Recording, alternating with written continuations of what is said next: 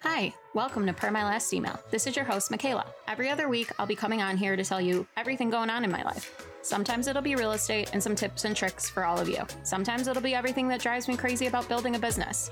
But it'll always be something you can relate to and be like, yep, definitely feel that. Each episode is meant to inspire, connect, and maybe lead you to a glass of wine while we all discuss the many reasons we've all thought about writing emails starting with the phrase, per my last email. This is a Soulfire production.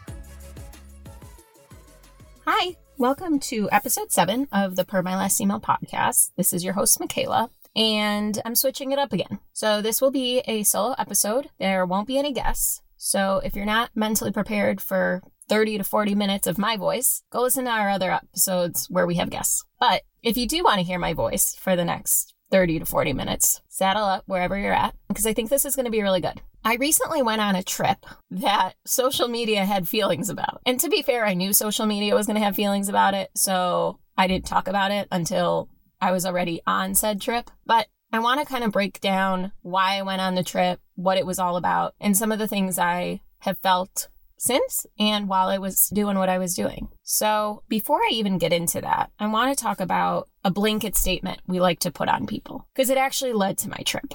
It's led to a lot of decisions in my life, actually. As a society, I think we have a lot of statements we say, sort of like unrealizing that they have weight, or maybe we think that they have a positivity to them that they don't have. One of those statements is, Wow, you're so strong. If you know me well, you know that I like do not let people say that to me anymore. It is like the biggest trigger for me. Don't call me strong. But for a lot of my life, that was like the label on my forehead. I had kind of a traumatic complicated childhood. And then that complicated, traumatic childhood led to an even more complicated and traumatic sort of like teenage years. And it just kind of snowballed from there. I was on my own a lot. I was kind of left to fend for myself in many ways for, I would say, the majority of like being a teenager. And I never really got myself into much trouble. I mean, I did a lot of stuff that should have gotten me in trouble, but I somehow got lucky and I never got in trouble. And to the outside world, I was just the strongest little girl. I was the strongest teenager. I was, honestly, I was just fucking strong. And that was sort of a label that was put on me. My ability to keep going and my ability to face the next day was labeled as strength. And I sort of had to live behind this armor that everyone had put on me with this label. As I got older in my early 20s, I spent a good amount of time trying to forget everything that had happened prior which didn't go well and involved a lot of alcohol and acting outrageous, to be mm-hmm. honest, and doing things that were really unkind. And then my life fell apart all over again. And I had to face the realities of like this idiotic label of strength and that in fact I wasn't strong. And I don't actually think anybody is strong because we are human and you can't be strong and human, in my opinion. You can have characteristics that people group together and call strength, but we're not metal. We're not wrapped in metal, you know, like warriors did, I don't know, in the 1500s. That armor, that was strong. It had chemical compounds that made it strong. If you take a knife to us, we bleed. If you punch us, we bruise. And if you emotionally hurt us, it has lasting effects. We show signs that we are not strong. And I think it took me a really, really long time to realize that when everyone else called me strong, it made me think I couldn't break because if I was strong, that meant I wouldn't break like everybody else. I was superwoman somehow. The world falling on my head wasn't supposed to affect me. Or if it did, it affected me in a way that no one else knew about it. I don't remember how long into being in therapy I had said to my therapist, I have no interest in ever telling anyone my story. And she said, Why? And I said, Because I don't want their sympathy. And she goes, Oh, because this idiotic strength is better. And it took me a long time to realize I was so terrified that anyone would know that I did, in fact, have cracks, that I had put on this fake armor that was causing me more harm than good. And from that point on, I started kind of talking about my life and what had happened and all I'd been through. With that being said, although I think the label of strength on a person is dumb, I do think that there are other characteristics, better describing words, to describe actions that do fit people. And they are actually what people mean when they say you are strong. But I would encourage everybody to think a little harder the next time you want to tell somebody they're strong and come up with a better word. And one of those is brave. I realized when everyone was telling me I was strong, they were actually telling me I was brave. Because you can be brave and terrified at the same time. You can be brave and terrified when you decide to jump out of a plane, right? You signed up to have a parachute strapped to your back and jump out of a plane. That's bravery. That does not mean that when you're standing in the opening door of that plane that you are not terrified and shitting yourself. But the bravery is that you signed up, that you left your house that day, that you told some people you were doing it, that you let them put the parachute on you, that you got up in that airplane, and that you got to that moment where you're shitting yourself. That's bravery. Let alone if you jump out or not, that's not the point. How many people talk about they're going to do something and they never do it? They just talk a lot about it. That's the difference between being brave and not brave. And so when everybody called me strong, they were actually trying to say, wow, you're really brave. I had learned my bravery from a place of necessity.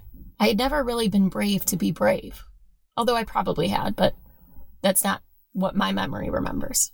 I was always brave because I had to be, because I was left, because people died, because I was left on my own. And it was either crawl into a hole or be brave and go do the next thing. It's only now, recently, that I realized there are very few times in my life that I was brave, not out of necessity. And so, this pseudo strength that everybody labeled me with, I started to wonder did I even have it?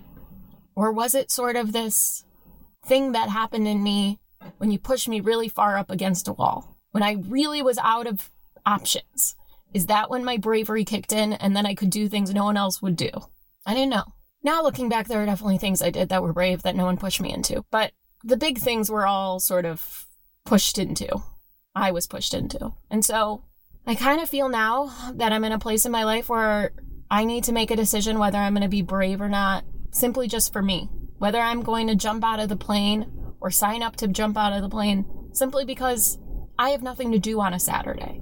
Or am I going to sit at home and wait until the following Saturday and the following Saturday, waiting for the world to spin in my direction? So I decided to kind of test myself. And I very secretly went and rented an RV on an app called Outdoorsy. It's like the number one question on the internet is where the hell did I get an RV? There's an app called Outdoorsy.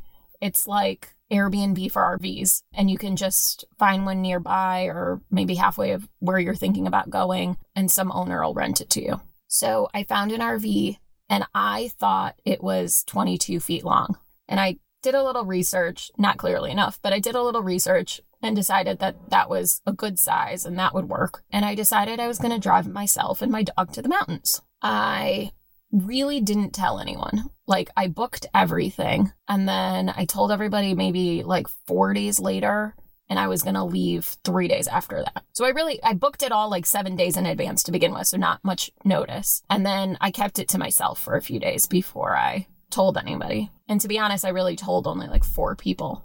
Just you know, if I fell off a cliff so that somebody knew where to go get me. Because I didn't want everybody's opinions. I wanted this to be a test of my own bravery without outside opinions or forces or excuses. I wanted to see if I would sign up to jump out of the plane. And so the day before the rental, it occurred to me I did not rent a 22 foot RV. I, in fact, rented a 32 foot RV, which, if you look it up, same size as a tour bus, small one, but a tour bus nonetheless. So I rented the largest RV for little old me and my dog, and I took us to the Tennessee mountains. Mind you, I've never driven an RV. I've driven like a little U-Haul. I've never driven an RV. I've also never been to the Tennessee mountains.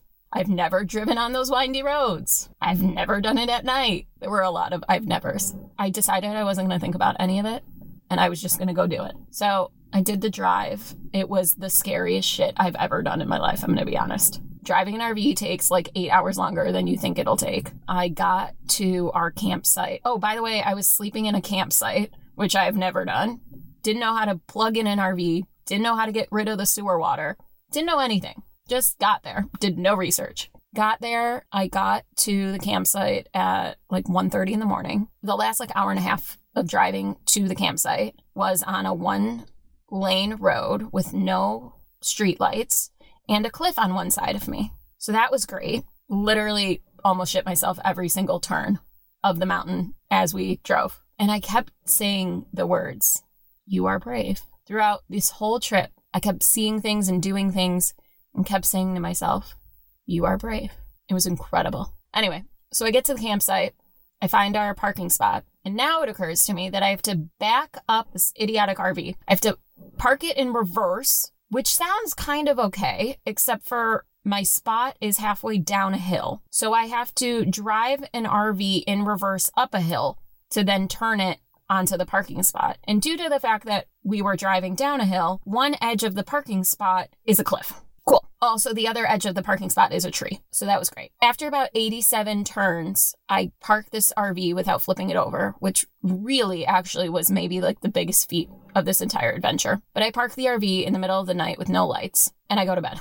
And when I woke up in the morning is kind of when I started telling Instagram where I had gone and what I had done. And my Instagram started to blow up in a way it has never done before. Granted, I don't even have that many followers. I have like 1,100 followers, not even. I'm a couple shy, so like if you guys could share this podcast and get me to 1,100, that'd be great. Anyway, I don't even have that many followers. I got throughout that day at least 60 DMs from different people. The general consensus was holy shit, you rented an RV, but more importantly, holy shit, you did it without a man.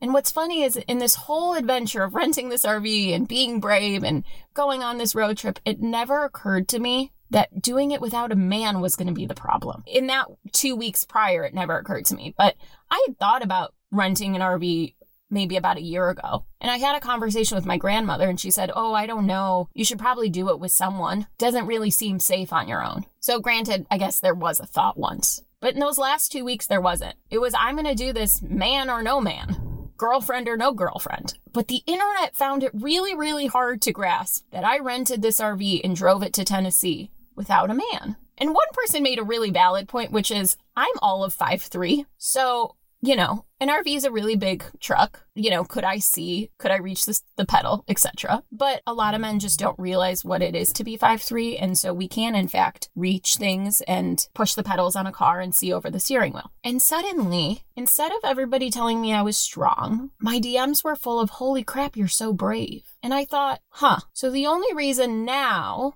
we're using the word brave instead of strong is because no one died. That's not fair. So when I do the very same act I was doing when I was younger, but due to the fact that I was doing it without any circumstances from the universe, now I was being called brave. But when I had to do it, because the world was pressing on me. I wasn't brave anymore. I was just strong. I wasn't allowed to crack. It was weird. It was a weird concept. It was also weird because it's something I've fought in my head for so long. So the first issue was that I did this as a woman on my own. The second issue was probably a little wrapped in that was uh, was I not scared? And to be fair, I have a dog that resembles a coyote. So as long as me and my coyote are together, I rarely get scared. I have this sense that no matter what happens, most everything will be scared of him before I get scared of it. And if I do, in fact, get scared, I just like pull him really close to me and then I have this sort of wolf protecting me and it's fine. So scared wasn't really something that crossed my mind, although I could comprehend how it could have been scary to sleep in the woods by myself when I had never done that before. I could see how that's scary. But again,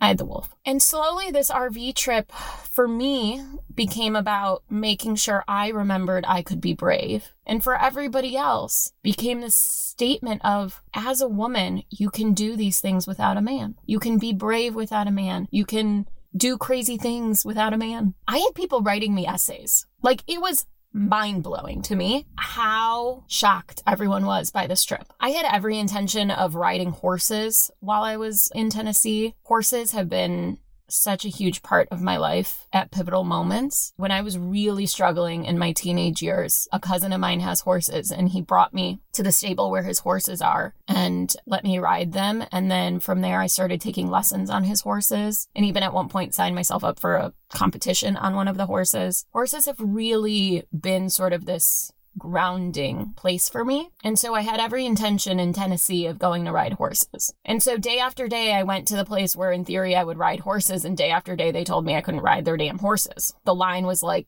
three sessions long. And they were like, all these people are never going to ride a horse. We don't have enough horses. The next day it rained. The next day it was a four hour wait. Like there was always some problem, which is funny also. If you know the story of how I adopted my dog, it was very similar. So it felt like the world was telling me that I wasn't going to ride a horse. And instead, I was driving up and down one of these mountains and I saw a place that did zip lining. And I kind of was like so defeated that I couldn't ride the horses that I was like, you know what, I'll just pop in. Like, I'm sure it'll only be like one or two zip lines and not that big of a deal, but it'll give me something to do. And the woman quoted me a price that like I did not understand, given the fact that I thought it was going to be like one or two idiotic little zip lines. And I was like, well, how long is this going to go? And she said three hours. I'm like, what on earth are we ziplining for three hours? So I ended up buying it, left the dog in the RV, turned the RV on. So like he had a whole house to himself and signed myself up for this zip lining thing that I had no idea what it was. And I realized, first of all, it was eight zip lines. Second of all, they were all the way up in the top of a mountain. And then you zip lined all the way back down. And I haven't zip lined since like maybe I was 17. And then prior to that, I hadn't zip lined other than like camp. And when I zip lined when I was 17, it was like in Cancun. So that was kind of a joke. So we ride this like giant truck, like military truck, up a straight vertical road into the sky to the top of this mountain. And slowly but surely, we start ziplining our way down. And the first couple, I was scared. I was really scared. And I would get, you know, in the position, I would, you know, be tied to the string. And in my head, I would say, You are brave. And then I would go. And in that moment, as I was saying, You are brave, I would open my eyes and see the most beautiful things I'd ever seen. I mean, it was stunning. I was ziplining through the tops of trees overlooking an entire mountain range. It was truly beautiful. And every time it would be the same close my eyes, you are brave, open my eyes, the most beautiful thing I'd ever seen. And so when these three hours ended, I got back to the RV and I thought, oh, you know, I should probably get on the road. Not that I had anywhere really to go. And, you know, I should get on the road and, and keep moving. And I just, I had such a sense of peace that I sat in the parking lot of that zipline place for another two hours with the dog in bed and just read a book. Cause I felt such this sense of like, you don't have to keep moving. You don't have to keep proving anything. You did something great and you got a great fucking result out of it. And I just wanted to like live in that for a bit. From there, everything kind of went to shit. Somebody at the ziplining place had told me that I should go into one of the towns and go see some bridge. And this is when my bravery got the best of me. And so I drove into this town. There were four lanes of traffic, sort of taillight to taillight. There was so much traffic. There's huge pickup trucks on the road. My RV is bigger than the lane that I'm supposed to be driving in. My side mirrors are extending into all the other lanes. Then there are pickup trucks, so they are tall like me, and their mirrors are extending. And I'm looking on both sides of the road nonstop, trying to make sure none of us smash each other's mirrors off. Once I finally figure out how to get to this bridge thing I'm supposed to go see, I realize I can't pull myself into any parking lots because my RV is too damn big and it's sort of turning radius is too big to make the turns for the parking lot entrances because for some reason all the entrances had curbs and so like I wouldn't be able to make the turn. Also, there were a million cars, and I was like adamant I wasn't going to break this RV. I wasn't going to scratch it. I wasn't going to do anything bad to it. So I'm driving for 45 minutes in circles around this town, giving myself an anxiety attack because there are so many damn cars and no parking lots. I finally find a parking lot. I finally feel good about the fact that I could probably turn into it without breaking the RV or damaging it. I make the turn and I scrape the top of the RV. Basically, we were taller than an overhang, and I didn't realize that the overhang hung beyond the curb and into our lane. So, although I was good in our lane, this overhang theoretically would have hung over a car, no problem, but my RV was taller than it. And so I scraped the entire side of the RV. I was so freaking upset. I was like almost crying because I felt like I had failed. I felt like this whole trip had been a test. And I had spent the first two days telling everybody how they had all this bravery in them and they had all this ability to go do the things they wanted to do and leave and go explore and do all these things. And then I failed. It felt like I wasn't sort of the spokesperson I had signed myself up to be. Well, I mean, I didn't really sign myself up to be, but I embraced it and I broke the RV. So all those statements of, can you really do this without a man? And I said, hell yeah, I can, felt like a failure. And the reality of it is, a guy could have easily scratched this RV just the same way I did. It had nothing to do with whether I could see over the wheel or if I could touch the pedal or if I could see the mirrors. It had nothing to do with that. But it felt like I had failed. And it felt like all those people who said you really should have found a guy to go with you. They were right. And so I sat in the RV and cried. And I texted someone and I said, I'm tired of being brave. I want to go home. And this someone, who is in fact a male, responded, You hitting that RV has nothing to do with your bravery. You getting the RV is what makes you brave. It took me days, and I mean days, to process that information and to believe it. Because in that moment, I didn't believe it. In that moment, I felt like, again, there was this label of strength and I didn't meet it. And I didn't live up to it. And I said I was brave and then I fucked it up. But he was right. Like I said, the bravery was signing up to jump out of the plane and having the parachute put on you and getting up in the plane and having your feet dangle out of the open door. That was the bravery. You jumping or not, that has nothing to do with it. That's something else. But I had been brave, and everything I had said to those women in my DMs, and actually the men too, was about the fact that I could be brave and that I would be brave. One of the funniest people that DM me, I'm just thinking of this now. He's a guy I met randomly in Chicago. I believe he's from Atlanta, and he travels the world by himself. I think he works remotely. And so during quarantine, he decided he was going to travel the world. And so every like two or three weeks, he goes to some new city, almost never in the United States, always abroad. And he DM'd me and said, Are you alone? And now in retrospect, I'm like, Sir, you've been alone this whole time. For a year and a half, you've been traveling alone. And you're asking me if I'm alone. Why are you allowed to be alone? I'm at question if I'm alone. More importantly, this man hashtags all of his posts with solo traveler. He's proud of the fact that he's traveling alone. And yet my traveling alone was questionable. It's funny. I did all of this to figure out how to be brave in my personal life and how to be brave in my business life. I don't have any more parents dying. I don't have any more condos on islands to build to save my sister and I's inheritance. I don't have any more world size disasters to solve. So my bravery didn't have to come from not being able to feed myself. Now my bravery has to come just from the want of more. And so when I wanted to go to the mountains, I had to see if I could do it. I had to see if I could be brave. Being brave in your business is very different. I am still having a very hard time being brave in my business. I'm working on it, one RV trip at a time, but it's different. When I was 22, it was a little easier to be brave because I didn't need as much. When I was 22 years old, I lived off of $2,000 a month. My mortgage is $2,000 a month. It's different stakes. It's very different stakes now. But I have to find that ability to be brave now, just as I was when I was 22 or 25. I hope this inspires one woman to be brave. My RV trip didn't kill me. I saw the most beautiful mountains I've ever seen. And that's from somebody who spent her summers in Southern California, the majority of her teenage years and early 20s. The most beautiful mountains I've ever seen. I got to zip line through a mountain from top to bottom because I was brave. I think as long as you remember that, you can figure it out in your business life, in your personal life, wherever else you need it. This podcast is probably me being brave too. I pay money for this, a lot of money. I have no guarantees that this will create a community. I would really like it to create a community, so y'all should go share this. But I have no guarantees. I'm just taking a chance on myself and an idea, and I think it'll work. But I guess that's a sense of bravery too. I'm not strong because I'm willing to share. I'm brave. So, my PSA to everybody stop telling people they're strong. It sucks. It's a shield and an armor nobody wants. Or better yet, maybe somebody wants it, so you should ask before you say it to somebody. Maybe somebody likes it. I can tell you I have yet to meet anybody who likes it. I guess that's it for me today. I hope you enjoyed my little recount of uh, the Tennessee mountains. If you need an RV, get the app Outdoorsy and go be brave in your lives, your business life, your personal life in your adventure life, in your food life, maybe go try cricket. I forgot to say this, and actually, it kind of ties into everything. There's really only like two people in this world that know this, maybe three. When I was a teenager, after my mom had died, I had been signed up for a camp with a bunch of other teenagers whose parents had died. And I met a girl there who I was friends with for many, many years. And she lived in a nearby town. And so we would hang out, and she kind of always felt like my person in my place where it made sense. I didn't have to explain the feelings and the struggles and the looks I was getting. I didn't have to explain any of it. And one year we got older. We were maybe 15 or 16. And the camp had said, okay, this year we're going to canoe down the Wisconsin River for four days and you're going to sleep on the riverbank in tents. And if you know me, it's shocking to you, most likely, that I did this. But it's also probably shocking that I lived in an RV for four days. And so we packed up and we canoed something like 400 miles down the Wisconsin River, and we slept in tents.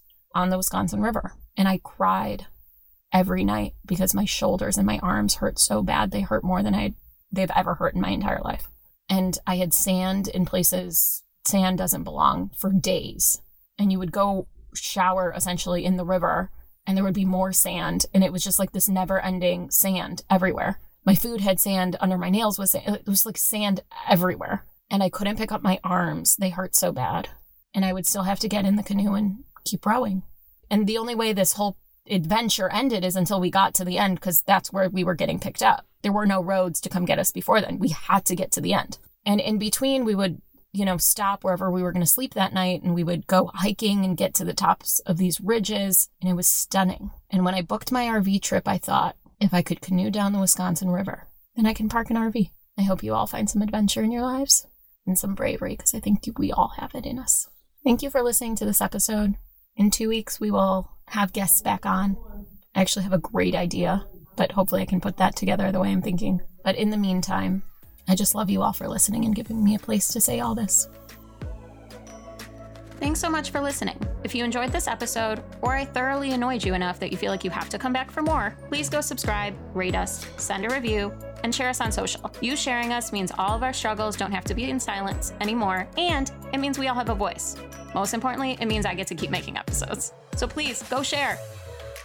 I also want you all to know that podcast life is not always glamorous. This episode was recorded in my car, in my garage, because in my condo, you can hear some disastrous sounds of construction happening somewhere in my building. And I felt like if I recorded there, the whole episode would be full of construction noise. So I have been sitting in my car, in my garage, sweating bullets, trying to record this episode simply so that the background noise didn't sound crazy. Um, also, there have been people walking by watching me do this, so that's not embarrassing at all. And now I just look like a crazy person in my car.